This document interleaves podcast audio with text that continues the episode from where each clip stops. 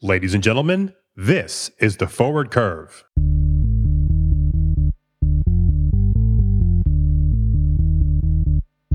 Hello and welcome to the 50th episode of the Forward Curve, the weekly podcast covering the commodity markets and the global economy, brought to you by Gold Street Advisors, the independent research and advisory firm. Today, we look into how well nickel supply is projected to keep up with anticipated demand I'm Christian Klavedetcher. Joining me today is our chief analyst, Robin Barr. Hello, Robin. What have you got for us? Thanks, Christian. We've discussed previously how electric vehicles are the future, as significant investment is going into the manufacture of lithium ion batteries to power them.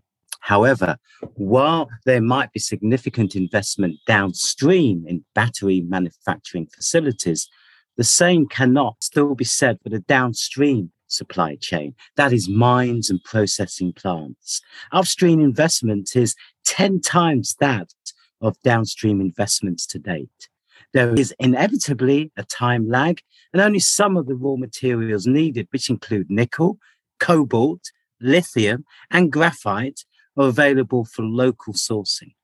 Companies must therefore compete globally to secure required volumes and do it sustainably in line with environmental, social, and governance criteria. Mm. So I'm glad we're revisiting this one, Robin. So to review, nickel rich battery chemistries are the reason for the exponential rise in demand for nickel.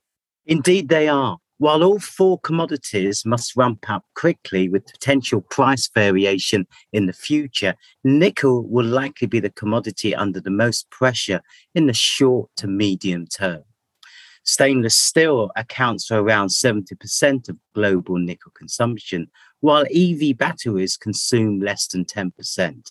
But the latter number is expected to rise alongside increasing EV sales. Longer term, nickel demand from EVs are expected to reach a penetration rate of 51% by 2030, adding almost 2 million tons of annual nickel offtake by 2030. So that's basically doubling the current level of nickel consumption. Indeed, yeah. And car makers only want sustainably sourced nickel these days, right?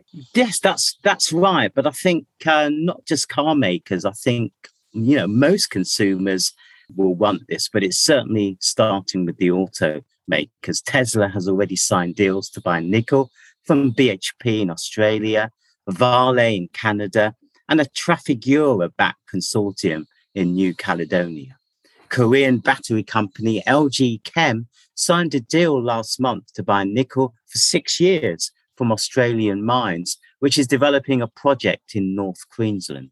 President Biden is also keen to develop a North American based supply chain for minerals such as nickel, as the only nickel produced in the US is currently sent to China to enter the battery supply chain. Surprise, surprise. Mm. So, how have the nickel mining companies responded to these projections? Well, ultimately, miners will need to produce more class one, i.e., battery grade nickel, and perhaps less class two nickel, most of which goes to make stainless steel.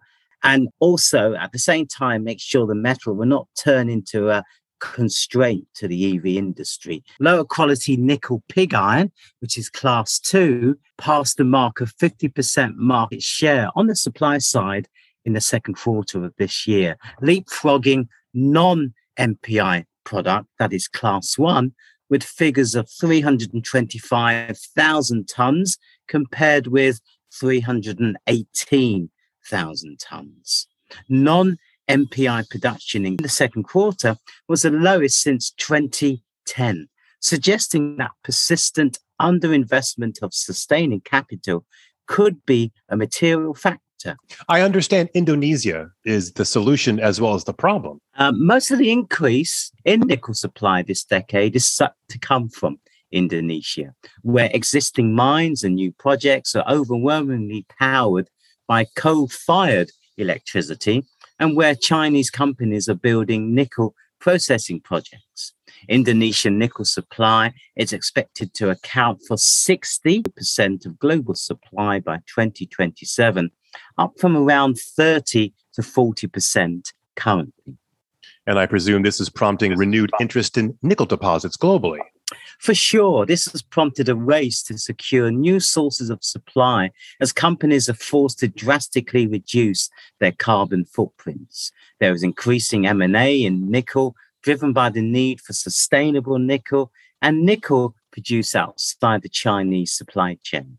Many in the industry are looking to de-risk the supply chain by reducing dependence on one country, i.e. Indonesia. Noront, uh, a Canadian company, have a nickel project in Ontario, Eagle's Nest, which is the largest high-grade nickel discovery in Canada since Voisey's Bay and it's in a bidding war. Noront's CEO said the sustainability of the mine was a key factor behind the acquisition interest. The company plans to dispose of its waste tailings underground rather than behind a dam on land, and also relies on hydropower and nuclear power rather than coal.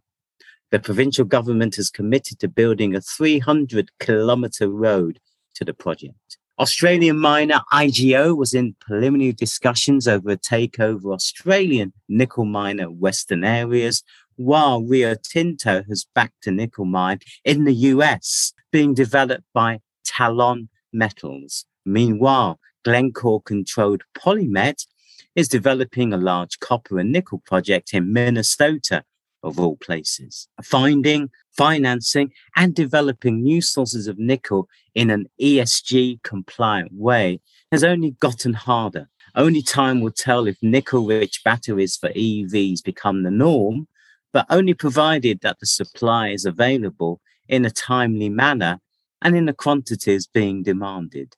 So, a catch 22 situation, perhaps. This episode marks the end of the first year of the Forward Curve. It has been quite a year for us here, with no shortage of interesting topics to cover. That said, we're going to be taking a short break, and we will look to start another year of commodity market coverage and analysis in the coming months.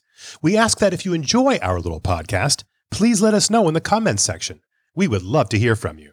So, as always, I want to thank Robert for joining me today, and I also want to thank you for joining us. I'm Christian Klavedetcher, and on behalf of the Gold Street Advisors team, I thank you for listening. And remember to always keep an eye and ear on the forward curve.